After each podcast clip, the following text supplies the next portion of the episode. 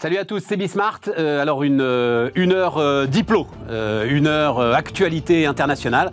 On l'avait déjà fait il y a quelques semaines avec Laurence Daziano qui revient d'ailleurs nous voir. Ben, d'ailleurs, on va commencer par l'une des régions que volontairement d'ailleurs on n'avait pas traité parce que quand tu commences à parler du Proche-Orient, tu ne sais pas quand tu t'arrêtes. Donc là, on va démarrer sur le Proche-Orient et puis on va voir où ça nous mène. Allez, c'est parti, c'est Bismart.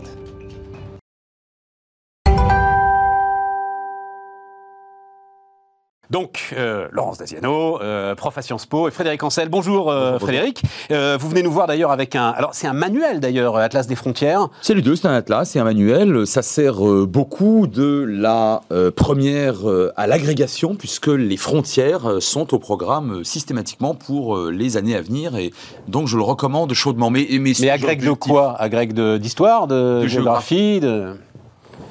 mais, mais comme vous le savez, maintenant, la géopolitique, euh, on la commence en première.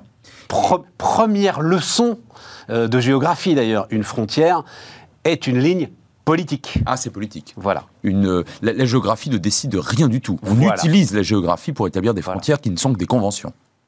Laurence? Et qui fait ensuite la géopolitique des États, effectivement, et la politique des États. Exactement. Et les frontières ne sont pas qu'interétatiques. D'ailleurs, avec mon camarade Hugo Billard, nous insistons même sur le fait que les frontières, parmi les plus difficiles, brûlantes, sanglantes même, au fond, sont les frontières sociales, au sein même d'un certain nombre d'États. Hein, pensez par exemple à des, euh, euh, à, des, à des faubourgs ou des quartiers extraordinairement difficiles, en Amérique latine par exemple, hein, ce qu'on Ah, les favelas. Ben, vous avez des frontières sociales qui sont extrêmement marquées au sol, au sol pardon. Bien évidemment, on, est, on se trouve dans le cadre d'États euh, constitués, mais en réalité, ces frontières sont plus brûlantes que Et, et même on se trouve dans le cadre d'État, mais limite, enfin, je me souviens, c'était il y a combien de temps cette image qui nous a tous frappés du gouvernement mexicain qui veut arrêter un très important trafiquant de drogue, qui envoie l'armée, et l'armée est repoussée. Vous vous souvenez de ces images incroyables? L'armée est repoussée en fait par les trafiquants. et les repousser d'où? D'un espace, d'une façon ou d'une Voilà. Et cet espace était représenté, au sens des représentations lacostiennes de mon maître Yves Lacoste, cet espace était nécessairement représenté par ces gangsters, on va les appeler comme ça, euh, comme un espace quasi souverain. Alors évidemment, on est toujours dans l'État mexicain, mais là, le problème n'est plus du tout là. Et euh, alors, pour le coup, euh, juste finir là-dessus sur le- le- ce qui euh, va sans doute être l'un des sujets du moment, c'est-à-dire Taïwan. Oui, la frontière. Mais d'ailleurs, je, je n'en sais rien. C'est-à-dire, qu'est-ce que nous, par exemple, Français, République française, la France, comme dit l'autre, on reconnaît Non, envers la- Taïwan? C'est-à-dire, on, on reconnaît l'indépendance et la souveraineté de Taïwan? Non, la souveraineté, non. La souveraineté au sens onusien étatique du terme, non. hein, c'est Pékin. Depuis les années 60-70, tous les États, les uns après les autres, euh, reconnaissant, ob- enfin, objectivement. Si vous reconnaissez la Chine populaire, vous êtes obligé de ne pas reconnaître. Bah ça, c'est certain. Bah ça, de Voilà. façon, Pékin refuse catégoriquement, évidemment, de considérer que cet État puisse être souverain. Et les Taïwanais, qui eux se considèrent, qui sont des Chinois, et qui se considèrent comme étant finalement la Chine, euh, bah, la vraie Chine nationaliste de Chiang Kai-shek à l'époque. hein. Ouais. Bon, eux ont l'intelligence politique de ne pas euh, exiger une reconnaissance de souveraineté. Moyennant quoi, le statu quo euh, se maintient. Mais là, pour le coup, vous, vous pointez le doigt sur quelque chose de fondamental, qui sont les frontières maritimes. Puisqu'évidemment, Taïwan est une île, hein, ça Ouais. n'étonnera personne. Ça, oui. Et donc là, les frontières maritimes, elles sont euh, évidemment euh, contestées par la Chine, puisque, euh, allez, je vais faire un parallèle un peu osé, pour eux, c'est le rail d'Ouessant entre les deux. Hein. À partir du moment où Taïwan n'est pas reconnu comme souverain, bah, la Chine considère que les bateaux étrangers ne peuvent pas passer entre Taïwan et les côtes chinoises. J'irais même plus loin, puisque pour, euh, pour la Chine de Pékin, Taïwan, c'est la Chine, et le fait que Pékin aille à Taïwan, ce qui va quand même finir par arriver, parce que Xi Jinping n'arrête pas de le dire, c'est jamais que unifier un territoire, que c'est une affaire intérieure, et que euh, l'Occident enfin, Ouais. les Américains et l'Occident n'ont absolument rien à dire. Ouais, ça, c'est clair. Voilà. Non, non, mais euh, vous parlez du rail d'Ouessant, et j'oublie complètement que, euh, enfin, avec l'Irlande, on a un sujet qu'on n'arrive absolument pas à gérer. Là, vous avez des frontières qui se superposent. C'est absolument passionnant comme sujet quand on commence à parler des frontières Valérie. oui, ça, oui, oui. Sachant qu'il y a 193 États euh, euh, reconnus à l'ONU, hein, plus une quinzaine non reconnus, et donc bah, vous multipliez le nombre de frontières interétatiques entre ces États, euh, sachant qu'encore une fois, hein, j'insiste là-dessus, vous avez des frontières euh, ethniques, religieuses, sociales, qui viennent effectivement s'ajouter ou se superposer à ça. Donc en réalité, vous avez fondamentalement des dizaines de milliers de frontières sur cette planète. Atlas des frontières, donc euh, aux éditions euh, Autrement. Bah, et alors démarrons avec euh, bah, des frontières qui existent sans exister, etc. Le Proche-Orient. Donc, un an après, un peu plus d'un an après ce qu'on a appelé les accords d'Abraham, je parle sous votre contrôle évidemment, reprise des relations avec, donc, entre Israël et les Émirats arabes unis, Bahreïn, le Soudan et le Maroc, rencontre plus discrète avec la Jordanie et l'Égypte, un Premier ministre israélien euh, enfin, qui avance sur un fil, c'est ça, hein, avec une majorité faite de briques et de brocs, mais qui a l'air de s'en sortir. Est-ce qu'on peut parler d'une nouvelle donne, euh, Frédéric? On peut parler d'une nouvelle donne, ou plus exactement du dernier clou planté dans le cercueil de cette espèce de vieille, euh, cette vieille rengaine du, du conflit israélo-arabe. Le conflit israélo-arabe, il n'existe plus depuis très longtemps. Je ne parle pas du conflit israélo palestinien, ah dont c'est le noyau, et, qui, demeure, alors un conflit de basse intensité, mais qui demeure. Mais le conflit israélo-arabe, écoutez, la dernière fois qu'il y a eu une guerre interétatique, donc entre Israël et un État arabe, c'était en 73, il faut être sérieux. La guerre, des, c'est la guerre de Kippour, pardon. Donc ça fait très longtemps. Allez, on va dire 82 avec le Liban quand même. Oui, si tant est que le Liban était réellement indépendant à l'époque. Ouais. Donc, mais vous avez raison, vous connaissez bien, au, au pire, on peut dire 82. Donc en réalité, on a affaire à des États comme le Maroc par exemple, bien sûr, les Émirats et Bahreïn, bien sûr, qui avaient déjà ouvert en 96 un bureau d'intérêt commercial avec Israël. Le Soudan, c'est nouveau, mais le Soudan est un pays euh, très extrêmement faible. Euh, là, on n'a plus grand-chose en face. Je veux dire par là, inversons le postulat. Les États arabes, la Ligue arabe, c'est 22 États. Hein. les, au sein de la Ligue arabe, les États qui ne reconnaissent toujours pas Israël, soit sont extrêmement lointains, je pense à l'Algérie, soit sont faillis, effondrés, je pense à la Somalie, par exemple, ou le Yémen, c'est plus un État. La Libye, c'est plus des États, fondamentalement. Soit euh, la Syrie, mais qui ne sont plus réellement souverains parce que M. Assad obéit à M. Poutine, c'est le moins qu'on puisse dire, euh, et éventuellement même aux, Iraniens. Écoutez, il n'y a plus de conflit israélo-arabe. Donc oui, c'est une nouvelle donne, mais j'ai envie de dire que c'est l'officialisation. Même pas avec l'Iran. L'Iran n'est pas un pays arabe. Ah oui, vous avez raison. Oui, oui, tout à fait. Donc, il y, a plusieurs pays musulmans. Oui, absolument, absolument, absolument, Il y, a, quand même encore l'Arabie Saoudite, hein, même s'il y a des échanges entre l'Arabie Saoudite et Israël qui sont euh, sous le, sous le radar, mais ils existent.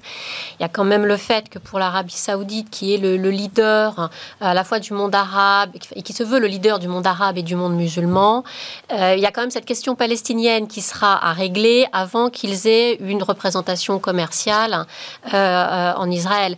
Mais ils, finiront par, euh, par y arriver aussi. Mais il y, a, encore l'Arabie saoudite, et ça ne se fera, parce que je pense que ça, ça, se fera, que si les États-Unis interviennent. Ce qui, parce qu'il y a besoin quand même de cette médiation américaine. On l'a vu aussi euh, avec euh, l'accord l'accord d'Abraham. Il y a besoin de cette médiation américaine et ça pose toute la question de quelle sera la diplomatie américaine au Moyen-Orient. C'est un petit peu là-dessus qu'on avait terminé euh, la dernière fois. On, en dira un mot, mais ça n'a plus rien à voir avec les plans de destruction de l'État d'Israël des années 70, euh, Laurence. Là, c'est terminé. Ah bah non seulement c'est terminé, faute de combattants. Enfin, c'est pas, pas. Qu'est-ce que ça change pour les Palestiniens? C'est-à-dire, ce que fait Naftali Bennett là, euh, est-ce qu'à un moment ça peut, parce que c'est quand même une situation, alors j'allais dire qui ne peut pas durer elle dure depuis. Mais forcément, à un moment ou à un autre, il va se passer quelque chose, et quelque chose de grave, de très grave, autour de ces situations. Oui, bah, à chaque fois qu'il y a une intifada, par exemple, hein, c'est quand même grave pour les, pour les personnes sur le terrain. Mais ce n'est pas grave sur le plan diplomatique. C'est triste hein, ce que je vous dis. Hein. Moi, je trouve, je suis d'accord avec ce que vous venez de dire, avec peut-être la précédente, moins. la précédente, elle a touché Israël en son cœur. C'est-à-dire, des villes israéliennes se sont soulevées, des populations arabes de villes israéliennes se sont soulevées. Il y a, un stade qui a été franchi. Est-ce que ça, ça ne fait pas réfléchir Israël? Est-ce que ça, ça ne fait pas avancer euh, la solution Juste trouver une solution? À ce conflit endémique. Quelques milliers de personnes se sont soulevées dans deux villes. Bon, ça c'est une chose. En même temps, vous avez cette coalition de briques et de brocs dont vous avez bien fait de rappeler qu'elle était ainsi, mais à mon avis c'est pour ça qu'elle va continuer très longtemps. Dans cette coalition, pour la première fois, il y a un parti arabe et un député euh, arabe qui, qui, en sont totalement partie prenante. C'est vrai. Bon, alors si vous voulez, quand vous êtes israélien, un peu nationaliste, que vous n'êtes pas très très pressé de régler la question palestinienne parce que c'est plus qu'un contentieux, oui, enfin bon, oui d'accord, là il y a eu quelques soulèvements. Faites du social et on n'en parlera plus. Faites de l'économie. Faites de l'économique et du social. Mais c'est ce que Netanyahou a fait pendant 10 ans, ah, 12 ans. Et ce qui tient aussi l'accord avec les Émiratis, c'est le, besoin qu'ont ces États, euh, que ce soit les Émirats arabes unis, que ce soit Bahreïn et que ce soit euh, Qatar, le Qatar aussi, c'est que ce sont des petits pays, ce sont des pays qui n'ont pas de marché intérieur, donc pour se développer, ils ont besoin d'investissements étrangers. Et qu'est-ce qu'apporte Israël? Et c'est ça qui intéresse aussi les Émiratis. Israël, il, a, il, a, il apporte sa, sa, culture de euh, la, nation, la Startup Nation. Là, eux, la il, il, apporte tout son savoir-faire en cyber, son savoir-faire dans, le domaine de l'eau, euh, dans le domaine de la santé, et, ça, ils en ont besoin. Donc, c'est par, moi, je pense que c'est par l'économique et par le développement économique qu'on arrivera au bout de ces questions. Et, par le renseignement face à l'Iran Parce que si vous voulez, on a affaire Ça à reste quatre un sujet États. quand même, Ah ça, à l'Iran. c'est Ah bah voilà, c'est ça. Ça reste. Et tout à l'heure, vous aviez raison. Vous disiez, il faut la médiation américaine, c'est vrai. Après, sur les Palestiniens, je pense très sincèrement qu'à peu près tout le monde maintenant, parmi les, les grandes puissances, se fout complètement des Palestiniens. En revanche, chacun des quatre États arabes signataires des accords d'Abraham a reçu quelque chose d'extrêmement concret des États-Unis. Si vous voulez, euh, et, là, par rapport, par exemple, pour le Maroc, l'obtention de, de, de la souveraineté, de, de- de l'acceptation de la souveraineté, la reconnaissance de la souveraineté américaine sur le Sahara occidental, c'est juste fondamental. Pour les. Donc, à côté de ça, si vous voulez, pa- pareil pour les, pour Là les encore, Émirats. un guerre endémique. euh, Attendez, euh, les, les Émirats arabes euh, bah oui, mais les Émirats arabes unis qui reçoivent les, euh, des, des chasseurs F-35 Et euh, les drones. américains. Mais vous vous rendez compte de ce que ça veut dire pour un petit pays comme ça? Il y en avait que deux, il y avait Israël et maintenant il y a eux, avec d'ailleurs l'accord des Israéliens. Écoutez, par rapport à ça, Ramallah, oui, bon, on repassera. Ouais, je comprends, Donc oui, ouais, vous, tout vous à avez fait, tout à tout fait à raison. fait. Et, en- et à côté de ça, ou en plus de cela, il y a bien évidemment le hard power qu'il ne faut jamais Hmm. négliger. Euh, la reconnaissance sur tel territoire, sur tel euh, territoire dans la souveraineté contestée. Et puis alors là, pour les Émirats, c'est carrément des chasseurs Oui, mais alors bombardés attends, attends. écrit, quoi. Euh, reparlons euh, économie là, parce que tu as eu une phrase, c'est ce que Netanyahou fait euh, depuis dans le développement économique des territoires palestiniens. Non, Y compris. Oh, y compris. En les soudant à l'économie israélienne. massivement. Quoi. Enfin, je- pour le coup, c'est un truc. Et on est sur Bismarck, chaîne économique. C'est un truc que je ne comprends pas depuis euh, 15 ans, 20 ans que cette histoire euh, nous passionne collectivement. C'est qu'il n'y a pas. Enfin, bon Dieu, c'est tout petit, quoi. Ah oui. C'est tout petit à développer, c'est rien. Qu'il n'y ait pas le plan massif d'investissement pour euh, développer ces territoires qui, Oui, j'en suis persuadé comme vous, régleraient une grande partie. de la Personne, question. personne n'a intérêt, enfin personne n'a trouvé encore l'intérêt à le développer. Quand on voit dans les accords d'Abraham, les, les- les flux économiques depuis, euh, depuis à peu près un an, depuis que les accords ont été signés, c'est encore modeste. Les, les- les Israéliens ont investi à peu près euh, 100, mi- 100 millions de dollars euh, aux Émirats arabes unis. Les Émirats arabes unis, c'est 80 millions euh, dans l'autre sens.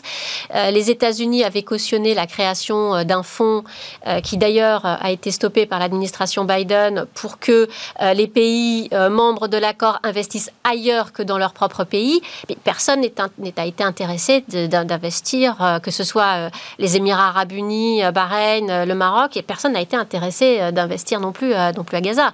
Donc, C'était le plan de Kushner, c'était le plan de Monsieur Gendre, c'était le plan de, enfin le plan Trump, le plan euh, qui était effectivement, qui parlait d'investissement massif sur la région. du siècle. Oui, c'est vrai, c'est vrai, mais en accordant sans doute trop d'importance à l'économie par rapport aux politiques, parce qu'à la fin des fins, Mahmoud Abbas, le président de l'autorité palestinienne, il vous dit vous êtes bien gentil avec tous vos dollars, mais nous ce qu'on veut c'est des frontières, c'est la souveraineté politique. Ouais, c'est ça. Oui, mais ça, Ouais, ça c'est le ça. premier point. Le deuxième point, euh, Gaza, zone franche comme Shimon Peres, prix Nobel de la paix, feu Shimon je me Peres, souviens. on avait parlé dans les années 80. Vous croyez que ça fera plaisir à l'Égypte voisine, ça? Mais pourquoi pas? Ah mais parce que le port d'El Arish, il va être concurrencé.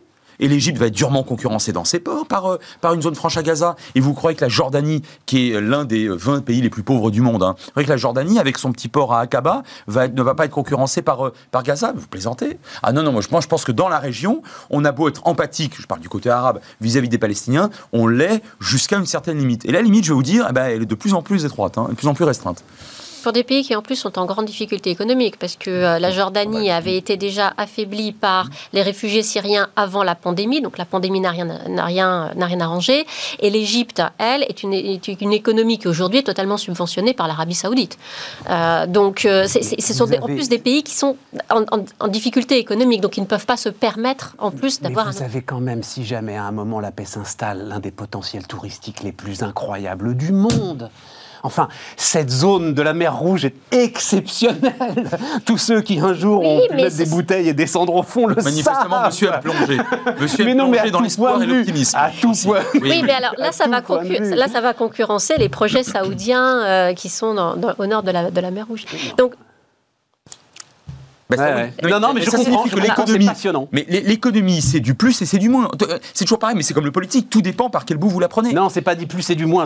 Pour moi, c'est non. C'est augmenter une mayonnaise qui monte quand on l'agite. Alors, à condition que, oui, coupe. bah, à condition que ça serve l'ensemble des gens Mais qui se évidemment. trouvent dans la région. Mais la à partir du moment où, comme vous l'avez dit, ah oui, mais à partir du moment où il y a une concurrence extrêmement rude, bah, les voisins, Ouais. franchement, ils préfèrent d'abord récolter ce qu'ils peuvent récolter sur leur propre territoire exclusif en termes de tourisme. Un mot du Liban, enfin j'étais là, là encore, c'est des souvenirs de jeunes journalistes, mais quand j'ai vu, j'avais complètement oublié, Samir Jaja, donc pardon, hein, euh, si vous avez mon âge, vous êtes intéressé à l'actualité internationale, ça vous dira quelque chose. Samir Jaja, Nabi Berri, c'est-à-dire c'était les chefs de guerre des années 80.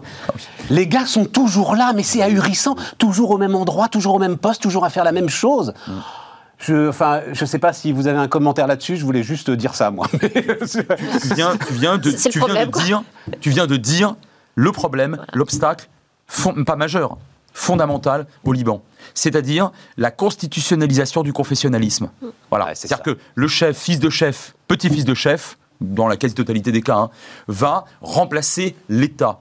Hein. Et l'État-nation, lui, est un État mollusque, un État extraordinairement faible, disposant de prérogatives fondamentalement très faibles. Donc à partir du moment où on n'arrive pas à virer littéralement, ou à la jeunesse, c'est pas aux Français de le faire, c'est à la jeunesse libanaise, à partir du moment où elle n'arrive pas à virer ces, ces chefs, fils de chefs, petits-fils de chefs, dont les fils seront à leur tour chefs, euh, qui en croquent, il n'y a pas d'autre terme, hein, notamment sur le plan social et économique, le Liban ne peut pas s'en sortir. Et aujourd'hui, la manière de résister de la jeunesse, et c'est assez triste de le dire, c'est de partir. Puisqu'elle est très très éduquée, Enfin, elle a un niveau socio-éducatif très élevé, elle s'en va en Occident. Bien sûr. Rien à ajouter, c'est Le pays où coulait le lait et le miel. hein. la Suisse du Moyen-Orient. La Suisse du Moyen-Orient. Non, mais c'est. Tu as dit la constitutionnalisation. Du confessionnalisme. Du confessionnalisme. Ah oui, parce que On doit tous y réfléchir. des 18 confessions. euh, ah bah on peut y réfléchir parce que euh, l'absent, enfin jeté par-dessus bord l'État-nation, euh, s'est allé au communautarisme, Exactement. au tribalisme, Exactement. au clanisme. euh, voilà. Et je pense que c'est une voie qu'il ne faut pas suivre. Tu voulais dire un mot de Maroc, Algérie, le, le- le- le Oui, triangle. Oui, c'est vrai que c'est un triangle, oui. France, Maroc, Algérie, oui, un triangle diplomatique extrêmement, extrêmement brûlant. Non, simplement euh, ajouter à ce qui a été euh, dit ces derniers jours autour du, du énième scandale, euh, po- po- enfin provoqué, suscité d'ailleurs surtout par la diplomatie algérienne qui n'a pas apprécié les, les mots du président de la République évoquant une rente Ouais. mémorielle. Bon, Ouais. fondamentalement dans la région, et je le dis très très objectivement, hein, le, on, a, on a un allié et un ami difficile. L'ami difficile, ou un État qu'on essaye de faire ami, c'est l'Algérie, mais l'allié c'est le Maroc. Et quand vous regardez les, les, le- les investissements, le renseignement, encore une fois, le renseignement, euh, les, les accords stratégiques et militaires, les alliances croisées, on retrouve systématiquement le, le- le Maroc. Et ça, c'est quelque chose qui est une. ça relève d'une constante. Et donc ça veut dire, tu dis quoi? La France doit faire un choix? Ah, bah, de toute façon, le choix, il est fait. Notre choix, il est fait, et c'est le Maroc. Ouais, c'est ça. En tout cas, c'est ce qui se, c'est ce qui se perçoit très concrètement, Et ça très objectivement. Quelles implications ça euh, Ah, mais ça rend fou furieux les Algériens. Parce qu'au-delà de la rente mémorielle, ils considèrent que eux aussi, ils doivent avoir un rôle euh, à jouer. Alors c'est vrai d'ailleurs dans la. Mais ils sont enfin, en conflit les deux, Algérie et Maroc? Ah ben ils sont au bord de la guerre. Ah ben les frontières sont à nouveau fermées. On est, au, on est à la limite de la guerre. Mais sur quel motif? Ça m'a échappé ça. Alors, alors il y a plusieurs. Pardon, je te, je Non, non, pas. je- non, Non, il y a, euh, bah, le motif principal, c'est le, le sort du Sahara occidental. D'accord. Bon, donc que le Maroc revendique depuis le départ des Espagnols en 1975 Ouais. euh, et que l'Algérie a toujours dénoncé. Alors sur le Maroc, il peut Et l'Algérie soutient donc le, le Front Polisario C'est existe ça. encore. Alors c'est-à-dire c'est comme. Alors, il euh, existe encore. Il a, il a pour l'essentiel perdu sur le terrain. Il est retranché derrière cette fameuse triple ligne de mur. Alors, sur, sur les revendications du Maroc, on peut toujours en discuter. D'ailleurs, au sein de l'Union africaine, on en discute. À l'ONU, on en discute. Mais ce qui est sûr, c'est que la prétention territoriale algérienne ne s'appuie sur rien. Enfin, sur la biocéanité, peut-être. Mais, mais Moi, si j'étais algérien, j'aimerais bien avoir une ouverture maritime à la fois sur la Méditerranée et sur l'Atlantique. Donc, on peut le comprendre. Ah, et on revient à la géopolitique, la vraie. Et à la géographie. Mais sur le plan strictement magnifique. identitaire et historique, l'Algérie n'a aucune prétention sur le Sahara, alors que le Maroc peut prétendre. Mais alors là, on se retrouve. euh, Laurence, je vous en prie. euh, Non, non, je. on se retrouve dans une situation qu'on décrivait aussi quand on parlait de la Chine, c'est-à-dire euh, deux pays qui ont de graves problèmes intérieurs et qui pourraient euh, commettre euh, l'erreur fatale euh, qu'on a vue souvent pendant l'histoire, c'est-à-dire essayer d'en sortir par une offensive patriotique, euh, j'en sais rien, enfin voilà, de- de- quelque chose de, de militaire, parce que si tu dis au bord de la guerre, Oui. enfin c'est... Oui, oui, oui, oui, oui. Bon, je, je pense que les uns et l'un et l'autre euh, jouent quand même la carte de la dissuasion. C'est-à-dire que la, ce que coûterait une intervention militaire, et, et ils le savent très bien, euh, coûterait davantage, donc serait beaucoup plus lourd euh, que, euh, que de ne pas faire la guerre, si vous avez compris ma phrase un peu alambiquée. Oui, oui, tout à fait. Et par ailleurs, on a, on dispose quand même de part et d'autre de la frontière fermée des, des flottes de chasseurs bombardiers tout à fait sérieuses. Donc, on risque de se faire très mal à la fin des fins. Pourquoi? Parce que le paradoxe, c'est qu'il n'y a même pas de conflit réellement frontalier entre les deux pays.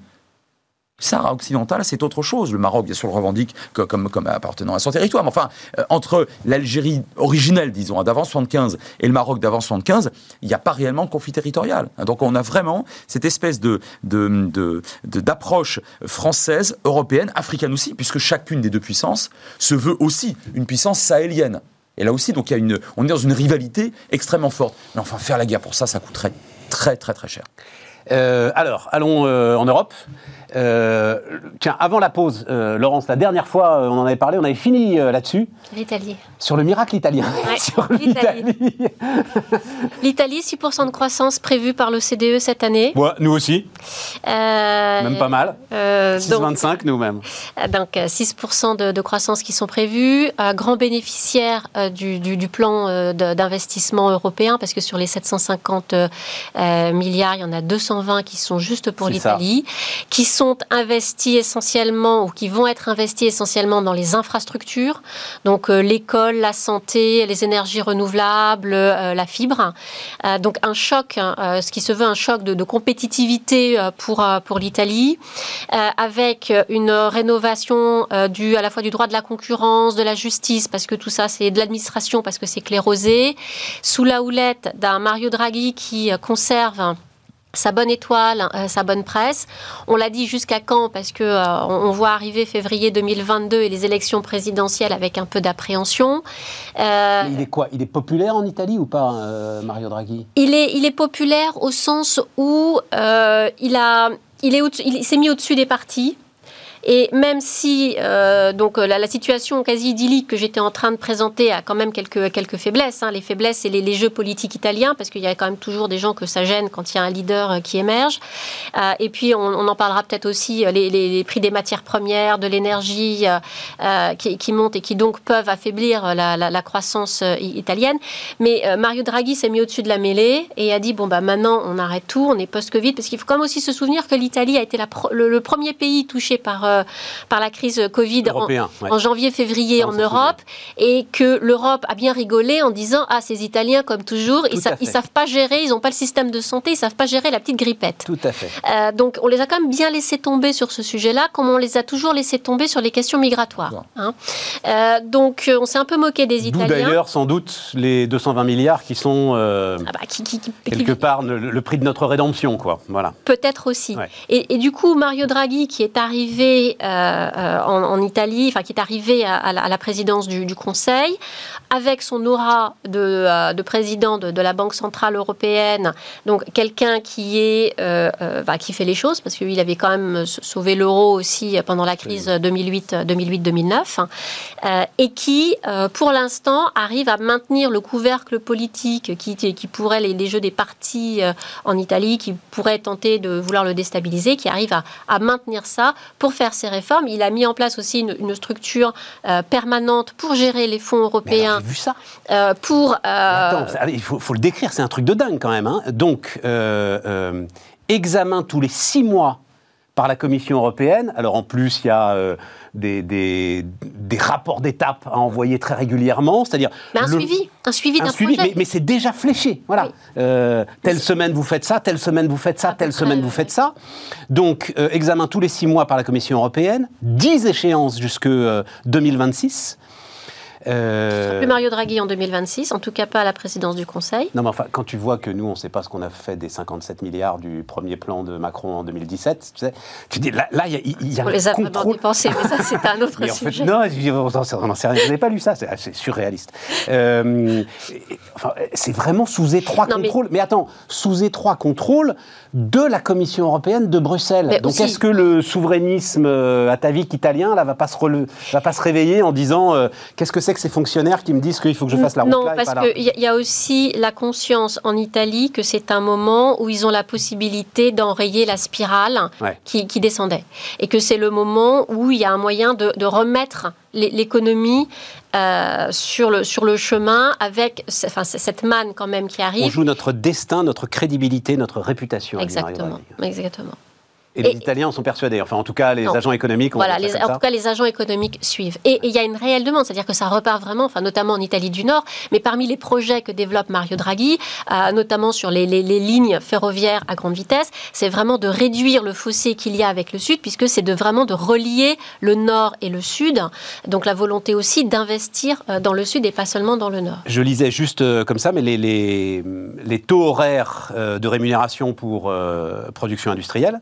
Donc, euh, Allemagne-France, euh, on est à peu près euh, à quelque chose près, 35 euros de l'heure, voilà. hein. Les Italiens sont à 28. Euh, C'est-à-dire qu'en plus, ils sont ultra compétitifs si jamais effectivement leur industrie se modernise. Et se Frédéric, digitalise. Un, mot là-dessus euh, autour de, L'Italie, autour c'est de l'Italie c'est- l'une des puissances oubliées de, de- Ouais, de l'Europe. On n'en parle pratiquement jamais. On parle que des- de la rivalité entre la France et le Royaume-Uni encore récemment. L'Allemagne que va faire le, le couple franco-allemand. Mais en réalité, l'Italie, je parle sous euh, ton contrôle, c'est quand même un, un- elle a un poids économique tout à fait important. et même un poids Industriel. en, en- en Méditerranée. Et le nord de l'Italie est extrêmement industrialisé. Et on a toujours, alors on peut-être moins les Français que les fameux frugaux du nord de l'Europe, mais on a, on a, et on a effectivement souvent tendance à se, à s'en moquer. Et tout à l'heure, tu as évoqué les questions migratoires. Ça a été un véritable scandale. Là, pour le coup, l'accord du Dublin a été un véritable scandale. On a laissé les Italiens tout seuls.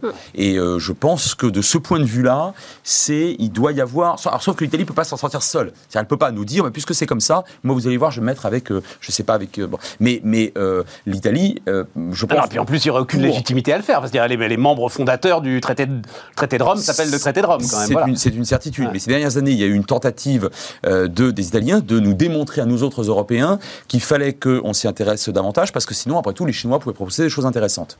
Il n'y a pas que les Italiens. hein. Le port du Pirée en Grèce, euh, le Portugal avec euh, la plus grande usine euh, productrice d'électricité. Mais maintenant, C'est le- du Portugal qui a été racheté, les, les grids qui ont été, euh, les, les, les grids, c'est-à-dire les, les réseaux réseaux. électriques, ça. euh, le réseau grec a été racheté ça. par Ouais, Total. mais ça, alors, Les Italiens risquent Alors, de suivre une- ce, ce- ce chemin-là. Pardon les amis, mais ce truc-là, je n'ai pas prévu qu'on en parle, mais juste question courte, et puis alors, question géographe, que le port du Pirée euh, soit à capitaux chinois, ils vont pas partir avec. Enfin, je vois, j'ai jamais compris où était le problème.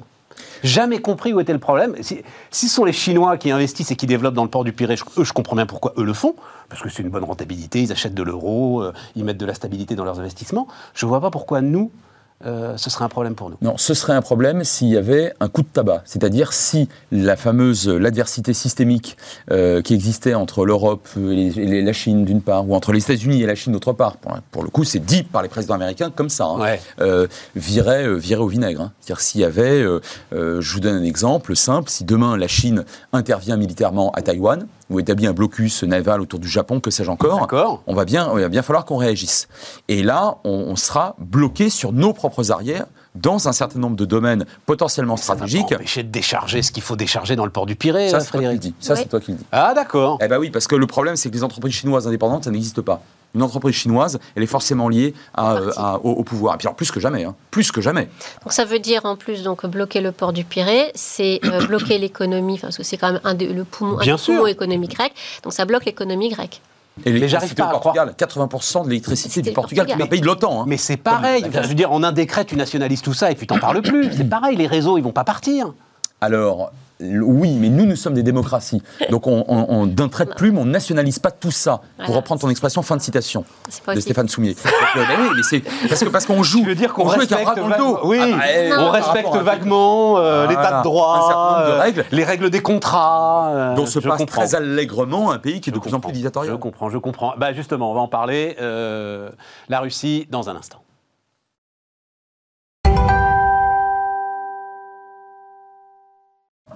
On repart les amis. Euh, Poutine euh, et le gaz, euh, Laurence, c'est une de vos passions aussi. euh, Pout- Vous vous souvenez Russie, que la dernière fois, ouais, mais la dernière fois qu'on avait discuté, alors c'était l'avant-dernière fois, Laurence, vous m'aviez dit que Ah. Poutine était malade. Oui. Moi, je l'ai vu nulle part quand même Non. cette histoire. Non, vous le verrez nulle part, non Et il, il a pas l'air. c'était il y a un an et demi. Ouais. Euh, Bah, il a pas l'air. je l'ai vu récemment. Il a pas l'air. Mais on le voit très peu, et puis quand on le voit très peu, on le voit de manière courte. Donc euh, ça, y a- y a- ça, ça peut. euh, ça Problème neurologique, hein, vous m'aviez dit, hein, quelque chose autour de Alzheimer, enfin Voilà. voilà. Mais, mais à, part ça, euh, le, le- le système est quand même très verrouillé en, en- en En Russie, Russie. donc euh, on, on ne le verra pas. Euh, ça c'est très peu su aussi, mais il y a eu des cas de, de Covid au, au Kremlin et Poutine a dû, euh, a dû s'isoler, euh, bien qu'il soit euh, vacciné et que tous ceux qui doivent l'appro- l'approcher passent par des quarantaines, des, des vaccinations. J'aimerais bien savoir s'il est vacciné au Sputnik d'ailleurs, ou si euh, ce qui a ils été- sont vaccinés quand même avec un coup de Moderna, comme Euh, tout le monde. officiellement, c'est euh, officiellement c'est le Sputnik. Euh, non, mais au- au-delà de au-delà de la santé de, de- de Vladimir Poutine, le- la question du gaz, parce que c'est quand même Ouais. ça qui, qui qui nous intéresse aujourd'hui. moi, je pense pense qu'aujourd'hui, si Vladimir Poutine, entre ces quatre murs du Kremlin, rigole doucement, il a bien raison. Euh, parce que euh, depuis plusieurs années, euh, l'Occident lui dit, en tout cas les Européens lui disent, non mais nous on va réorganiser notre marché énergétique, on libéralise, donc on repose sur les prix du marché, alors que les Russes nous disent, non mais c'est peut-être mieux d'avoir des contrats long terme, sauf qu'on veut pas se lier à des contrats long terme avec la Russie parce que parce que c'est pas bien, alors que économiquement, un des intérêts de l'Union européenne et de ce pays qu'est la Russie, ce serait quand même de renforcer leurs liens économiques. En tout cas, c'est euh, c'est ce que je c'est ce que je pense. Donc, on n'a pas voulu faire de contrat long terme avec euh, avec la Russie. Néanmoins, on est très dépendant euh, de la Russie puisque Gazprom c'est à peu près 40% de l'approvisionnement européen en gaz et ce sont surtout les Allemands qui sont dépendants du gaz du gaz russe. D'autant plus depuis qu'ils ont fermé leur centrale nucléaire. Merci Madame Merkel au passage et que les Russes aujourd'hui Gazprom il a il a les contrats, il les respecte visiblement.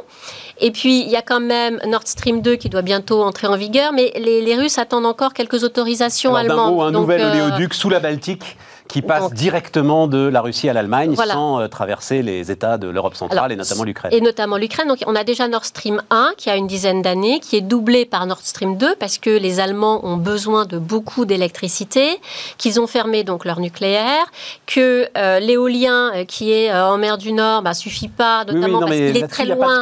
Est-ce que très loin de la Bavière. jouer de ça? Parce que dans ses dernières déclarations, il était presque économique en disant ce que tu décrivais très bien, c'est dire ah vous vouliez pas de contrat de long terme vous voulez le marché, vous avez le marché. Bah, vous avez le marché. et puis moi, j'attends mes dernières décisions des autorités allemandes pour mettre en service euh, Nord Stream 2, euh, qui, euh, que je suis en train de remplir doucement pour le faire monter en puissance. Donc bah, j'attends. Mais si, si, vous avez besoin de gaz, il n'y a pas de souci, on va ouvrir Nord Stream 2. Mais, mais, il est tout à fait, enfin là pour le coup, je, je, pense qu'il est économique. Il est, il est, il est économique, il est, il est presque juridique. Enfin c'est, il est, il est, il est droit dans ses bottes. Et pour une fois, qu'est-ce qu'on va aller lui dire? Madame von der Leyen va lui dire quoi? Qu'il euh, bloque euh, Ben non, il a respecté ses contrats. Ah, il faut qu'il fasse plus. Il va lui dire que quand il, faut soigner ses clients quand euh, il y a beaucoup de demandes, parce que quand il y en a un peu moins, ils se souviennent parfois de oui, mais quand relations compliquées. Oui, mais quand il y en a un peu moins, souvenez-vous aussi qu'il y a les, pipelines qui sont en train de construire vers la Chine, parce que la Chine, la Chine a aussi beaucoup besoin d'énergie et de gaz. Euh, donc euh, la demande, elle, est là. Et que le, budget russe, c'est très simple, hein. le budget russe est fait, euh, est constitué chaque année à partir d'un baril de pétrole qui vaut 40 dollars. Donc à partir du moment où le gaz et le pétrole sont à plus de 40 dollars, c'est du bénéfice pour l'économie russe, dont je rappelle qu'elle est très peu endettée. En fait, Oui, elle est très peu endettée, mais elle n'a rien d'autre. Non, mais elle n'a rien d'autre. C'est-à-dire qu'il faut qu'ils en profitent vite parce que dans 10 ans, on n'en parle plus. Quoi. Oui, mais ils sont aussi. Alors, c'est vrai, mais ils sont aussi en train euh, de, de, de, de, commencer à faire leur, euh, leur évolution. C'est tout petit, oh. mais c'est vrai que. Non, mais. Oui, mais enfin, en tout cas, dans 10 ans, pour l'instant, le prix du gaz, c'est aujourd'hui. non, Donc, euh, non, non, je comprends, je comprends.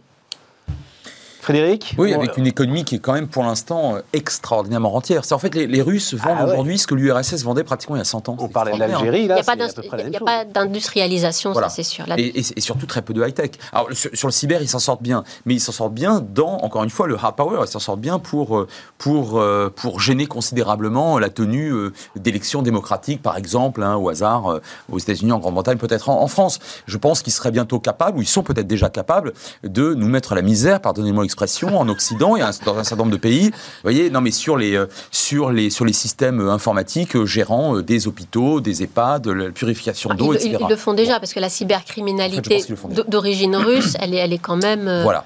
elle est quand même reconnue. mais, oui, mais, mais, oui, mais ça, ça rapporte pas grand-chose. En fait, c'est une capacité de nuisance qui est intéressante dans la négociation générale.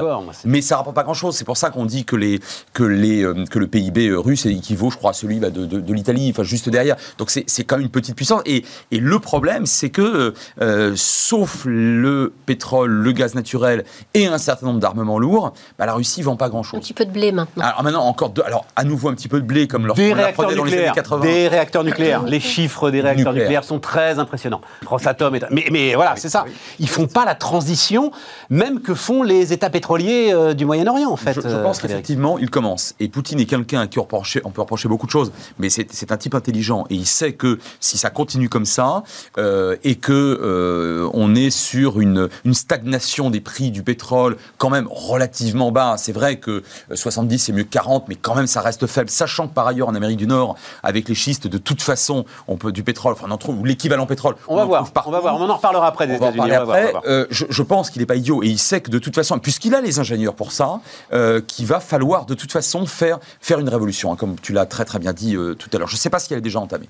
Oui, mais alors ça, c'est la question, en fait. Euh, c'est la question, finalement, euh, Laurence. Est-ce que c'est. Euh, en gros, un peu comme on l'a vu dans les potentats africains, le gars qui dit les matières premières, tant qu'elles sont là, on le fait, et puis après moi le déluge? Ou est-ce que, comme Frédéric, tu penses qu'il peut avoir à un moment une vision pour la Russie, alors que ça fait combien de temps qu'il est là quand même, Poutine? Ça fait 20 ans, qu'il est arrivé en 2000. Il n'en a pas une hein il a eu, alors on, ne va pas refaire le, cycle, mais euh, euh, il avait quand même le, il a quand même surfé entre 2000 et 2010 à peu près, enfin jusqu'à la crise, euh, la crise financière, sur des échanges avec avec l'Occident. Il a, au début, il était quand même très ouvert sur le sur l'Occident, et c'est peut-être plus nous qui avons grillé, grillé les cartouches du rapprochement avec la Russie, parce que le, le Poutine du départ était quand même beaucoup plus ouvert qu'il ne, l'a été euh, après.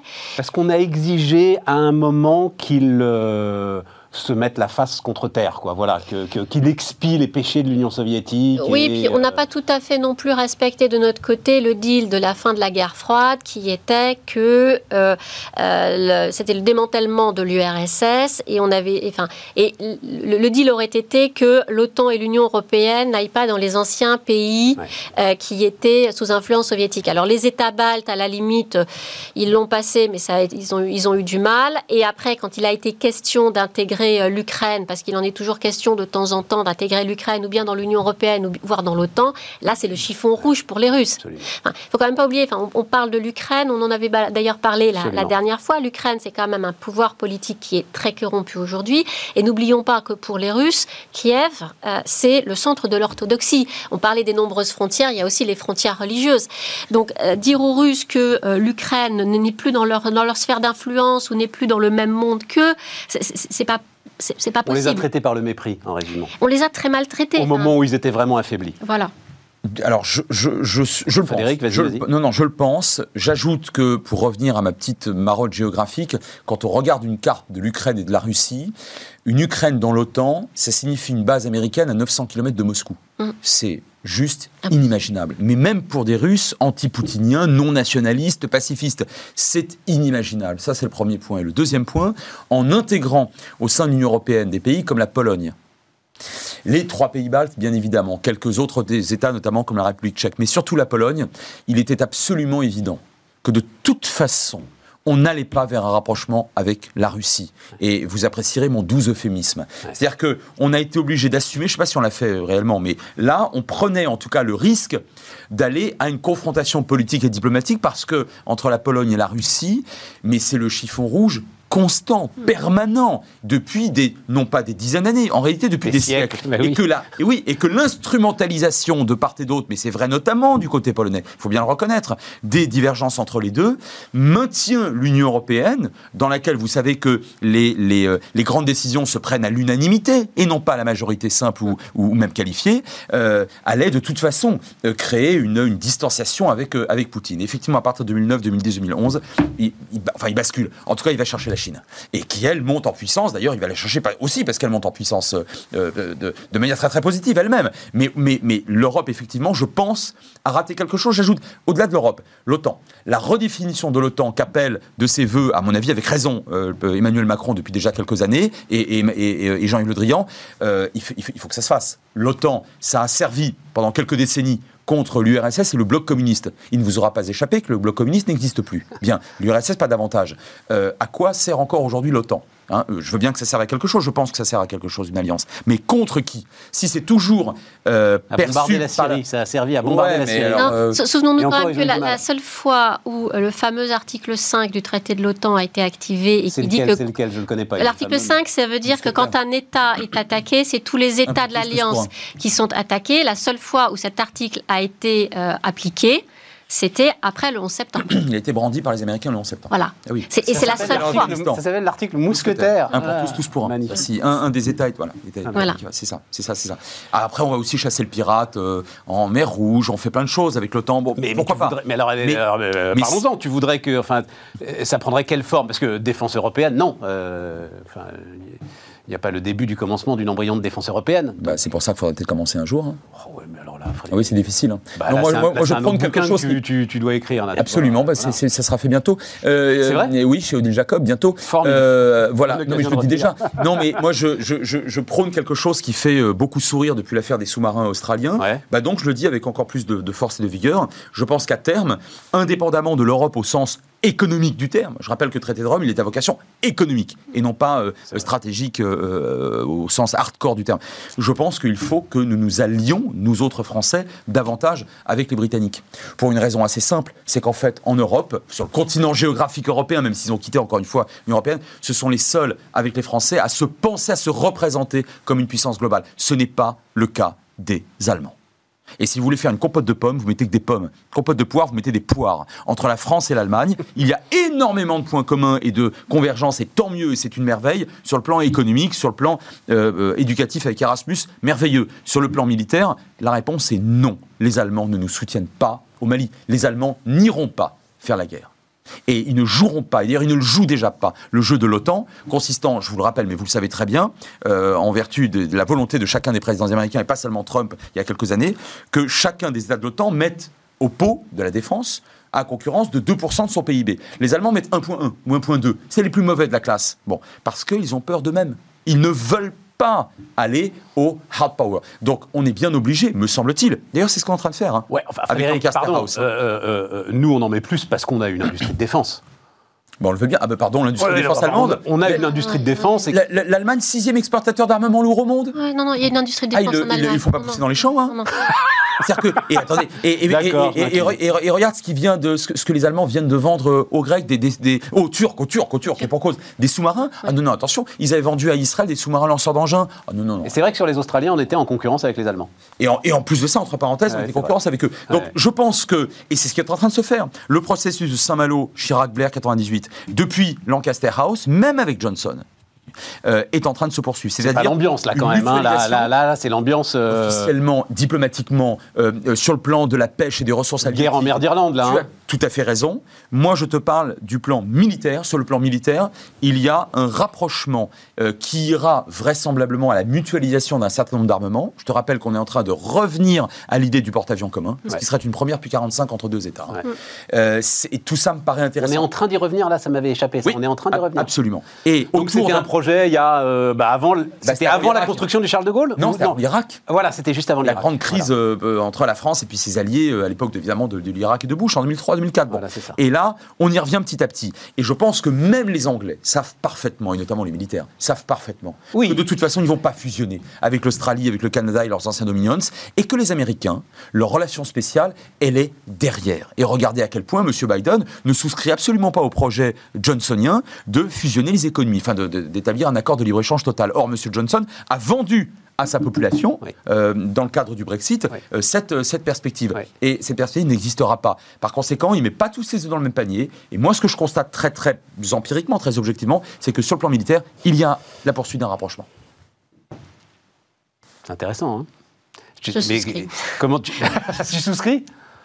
Et comment t'intègres ça dans euh, la zone euro, euh, le pacte de stabilité, euh, etc., etc. On- Tu- tu- de toute façon, t'offres aux Allemands la protection en fait du nouvel ensemble euh, franco-britannique euh, pour faire passer la pilule. Ils resteront avec les Américains. Mais oui, ils resteront avec les Américains. Mais là, encore une fois, je ne parle que. Là, je parle d'un étage ou d'un. ou d'un dans, dans le millefeuille, d'un, secteur ou d'un niveau, d'une dimension militaire. Il y a une dimension. Mais oui, mais cette dimension On peut militaire, Très bien appartenir aux deux. Si elle est pas, cette- alors là, je parle au professeur. Si cette dimension militaire n'est pas appuyée par une dimension de politique étrangère commune, elle a aucun sens. Elle ne veut rien dire. Je suis bien d'accord. Moi, je constate que depuis la fin de la crise irakienne, hein, de 2003, 2004, 2005, les Français et les Britanniques se sont retrouvés à peu près systématiquement sur tous les. sur tous les Mais et les. Européens, t'en fais quoi? Enfin, on a quand même une diplomatie commune à mener avec les 27. Ah ben alors là, je reviendrai sur, ta, sur ton, ton expression dubitative de tout à l'heure. Elle existe aujourd'hui la diplomatie européenne? Mais, mais moi j'aimerais bien qu'elle existe. Donc tu l'envoies bouler et, et, tu construis une, une union militaire. En tout cas, parallèlement, en tout cas, ne négligeons pas, pardon, je te en tout cas, en attendant de progresser là-dessus, ne négligeons pas quelque chose qui peut faire pièce à la fois à, euh, aux Russes, aux Chinois et même d'ailleurs aux Américains, un noyau en quelque sorte, stratégique qui serait à prendre en considération, dont on ne rigolerait pas indépendamment d'une diplomatie européenne à construire. Florence Non, je, je, voulais juste dire que pour la diplomatie européenne, euh, elle vient de déclarer que c'était la fin de l'incident entre la France et l'Australie à propos des sous-marins. C'était un incident.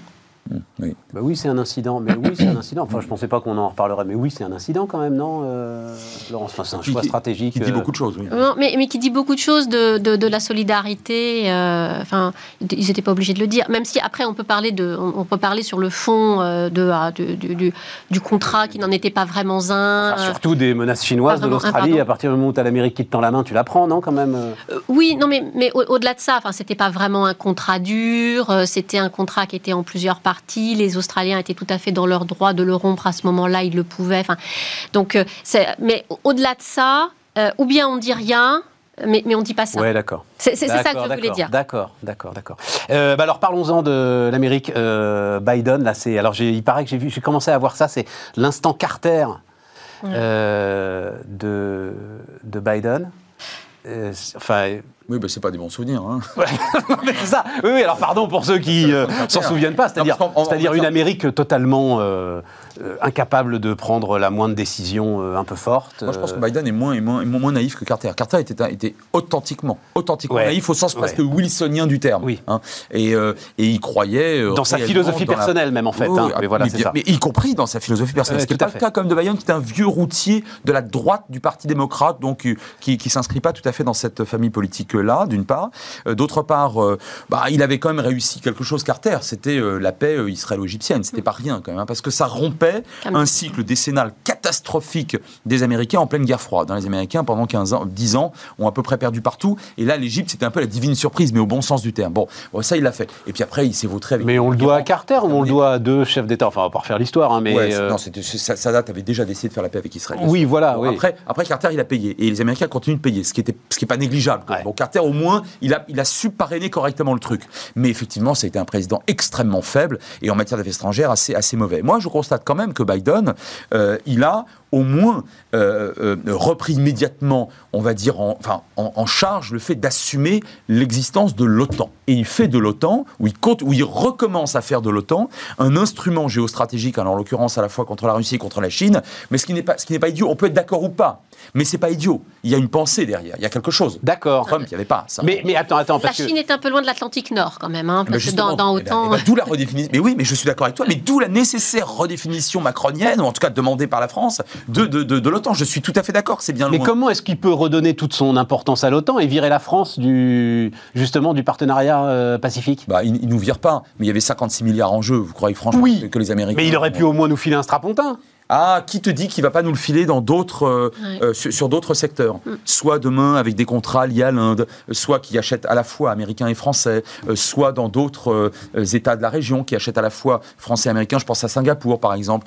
on a, il, n'a pas dit de ce point de vue-là son dernier mot. Je veux dire, c'est, je, c'est, c'est, quelque chose qui, le strapontin, il est toujours possible. Sachant entre parenthèses que depuis 1951, les États-Unis et l'Australie ont, sont signataires d'un accord de défense donc là, je rejoins ce que tu disais tout à l'heure, ou ce que, ce que vous disiez, l'Australie euh, fondamentalement, si elle perçoit euh, de manière sérieuse, et c'est le cas maintenant, une ah menace chinoise, plus seulement économique mais militaire, bien évidemment qu'elle va chercher le partenaire euh, américain qui de toute façon est le plus puissant. Et parce qu'il n'y a pas d'Europe de la défense, ou en tout cas une Europe diplomatique assez solidaire de la France dans ce genre d'incident, eh ben, on est effectivement tout seul. Alors pourquoi les Américains Franchement, inverse, inverse ta question. Pourquoi les Américains l'auraient pas fait?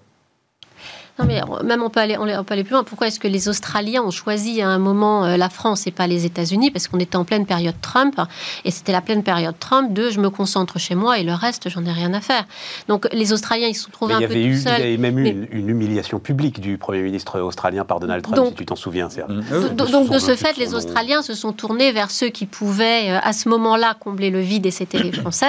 Euh, et puis quand les États-Unis sont revenus, et eh ben, ils se sont de nouveau tournés vers les États-Unis. Donc c'est vraiment euh, c'est un sujet qu'il faut vraiment remettre dans, tout son contexte, à la fois géographique, historique et puis euh, politique. Donc c'est loin d'être euh, d'être aussi noir et blanc. Et sur le plan technique militaire, parce que les Chinois, il y a 15 ans, n'en étaient pas au niveau insubmersible, en quelque sorte, où ils sont déjà aujourd'hui. Et là, et, là, et là, les Australiens ont décidé de, de, faire une véritable révolution, parce que le nucléaire, même si c'est pas une arme, hein, si on est seulement sur une technique de propulsion nucléaire, pour l'Australie, c'est une vraie révolution quand même. Hein. Donc c'est une montée qualitative face au risque chinois qui lui-même a monté en, 15 ans. Et regardez à quel point les Néo-Zélandais, qui étaient signataires du même accord, hein, c'est l'Anzus hein, de 51, eux l'avaient déjà quitté, et les Néo-Zélandais ont dit aux Australiens, qui sont leurs grands alliés, leurs amis et leurs alliés, vous n'entrez pas dans nos ports avec vos sous-marins. Vous n'entrerez pas dans nos, dans, nos ports. Mais c'est quand même il y a un sujet de prolifération quand même. Hein, parce que de la part des Israéliens, mais surtout de la part des Américains, c'est enfin, la première fois qu'ils donnent la technologie nucléaire euh, militaire les Américains, oui. Euh, la France a déjà été proliférante quand même. Hein. Il y a d'autres pays qui ont proliféré. Les Américains ne sont pas du tout la puissance la plus proliférante, c'est le moins qu'on puisse C'est vrai hein. Mais bien sûr que oui. Mais bien sûr que oui. Nous, on a balancé des allons, allons, allons. Israël, Iran, Irak, allons, allons, allons. Ne soyons pas naïfs. Soyons patriotes, mais pas, mais pas, mais pas chauvins. Dans les années 60, euh, alors, c'est ça euh... La dernière fois, c'était dans les années quand même 70, fin 70, 70 avec Eurodiff. Euh, alors, mais, et Trump, alors, dans tout ça, je, je, je dois dire que Trump attend son heure. On, lit et on voit des scènes euh, d'un parti républicain, mais complètement, qui est a totalement oublié euh, le Capitole, euh, visiblement. Ah non, pas du tout. Euh, ah, ah, non, pas du ah tout. Non, pas du tout. Au contraire, ils essaient justement le, le, Capitole. Mais ils sont tous rangés derrière Trump à nouveau. Alors, ça dépend ce qu'on entend par oublier le Capitole. alors, alors vas-y, vas-y, vas-y, vas Donc, le, les, les, les, républicains font tout pour bloquer les travaux de la commission de la Chambre des représentants qui travaille sur les événements du Capitole, pour étouffer l'affaire du Capitole. on a des élections là à mi-mandat qui arrivent, c'est 2020 2022, avec un parti démocrate qui est quand même très affaibli, donc qui, déjà dispose d'une majorité qui est très faible, euh, qui est affaibli, qui est en train de, de, faire un marché de chiffonnier, là, parce qu'il y a les, les, deux grands paquets d'investissement euh, de Trump, à la fois euh, sur le, le social et sur les infrastructures, où ça se passe pas très bien. Parce que comme la majorité est courte, il faut que tous euh, les, euh, les, démocrates tous les démocrates soient unis, et, ils ne le sont pas entre euh, les, les réalistes et, et, les progressistes. Et donc du coup, bah, côté républicain, c'est de dire mais vous voyez, de toute façon c'est la pagaille. et puis c'est la base du parti républicain qui est restée profondément trumpiste. Et ça, je pense que c'est un phénomène que l'on sous-estime en Europe et, en France, c'est-à-dire qu'ils sont fondamentalement trumpisme et trumpistes, pardon. Ils croient vraiment que l'élection a été volée. Ils croient vraiment qu'il va y avoir une vague migratoire. Euh, ils sont foncièrement contre tous ces, projets de loi socialisants, euh, parce que c'est le communisme qui arrive, et que fondamentalement, dans les États au plus bas niveau, euh, c'est-à-dire au niveau où on met en place les personnes qui, au moment des élections, vont compter les voix, tenir les bureaux de vote, sont des Trumpistes. Donc, ce qu'on a vu avec la contestation des résultats en 2020 et le mouvement du début d'année, du 6 janvier 21 sur le Capitole, c'est quelque chose qui peut très bien se reproduire euh, en, 2024 avec un Trump qui, va revenir qui va revenir parce qu'il le peut, euh, de, il, peut être, il peut être candidat, et que en face, les, les, républicains n'osent pas, il n'y a pas de front, et, les, seuls qui ont essayé euh, se, sont cassés les dents. Se sont fait laminer. Se sont fait laminer. Donc il y, a, un vrai danger, euh, je pense, sur la démocratie américaine, qui est une perte de, pouvoir du, du, gouvernement fédéral, et du coup cet émiettement qui, ne peut que, euh, que profiter à Trump au moment où euh, Biden est affaibli parce qu'il n'arrive pas à faire passer ses packages. Il est affaibli parce que l'économie de Covid, bon, certes, elle a un peu régressé, mais elle est toujours là aussi aux États-Unis. Euh, et, parce qu'il a, enfin, il a un parti démocrate qui va des insoumis jusqu'à la République en marche, quoi. voilà. Et, qu'il n'arrive pas à avoir de, majorité dans. Frédéric, c'est parce que effectivement, c'est cette histoire. J'ai l'impression qu'il est en train de, de monter là, de la façon dont les élections même vont se passer, hmm. vu euh, les pressions qu'il y a sur et des euh, élections, pardon, les organisateurs. des élections de mi-mandat que euh, les démocrates peuvent perdre. Et les républicains peuvent avoir la majorité au Congrès, c'est-à-dire dans les deux chambres. Oui, c'est ça. Bah, euh, au, Sénat, de toute façon, il n'y a qu'une seule voix de majorité hein, pour l'instant pour les, pour les démocrates. Et les démocrates sont, sont très désunis, effectivement. On a, la gauche ou l'extrême gauche du Parti démocrate aujourd'hui est une espèce de chiffon rouge qui est, euh, qui est présenté, avec raison d'ailleurs, hein, par une partie, on va dire, de la droite traditionnelle américaine qui, du coup, bascule dans ce qu'on peut appeler une forme d'extrême droite populiste qui n'existait que très marginalement allez, il y a encore 40 ans. Pensez à Reagan quand il arrive au pouvoir en 80, enfin 81. Reagan n'est absolument pas du tout, et le parti républicain à l'époque n'est pas du tout sur cette ligne-là. Pensez encore dix ans plus tard à Bush père. On n'est pas du tout sur un parti républicain euh, euh, complotiste au dernier degré, antidémocratique au sens évidemment philosophique du terme, hein, euh, enfin trumpiste quoi finalement, absolument pas. L'évangélisme à l'époque est beaucoup plus faible.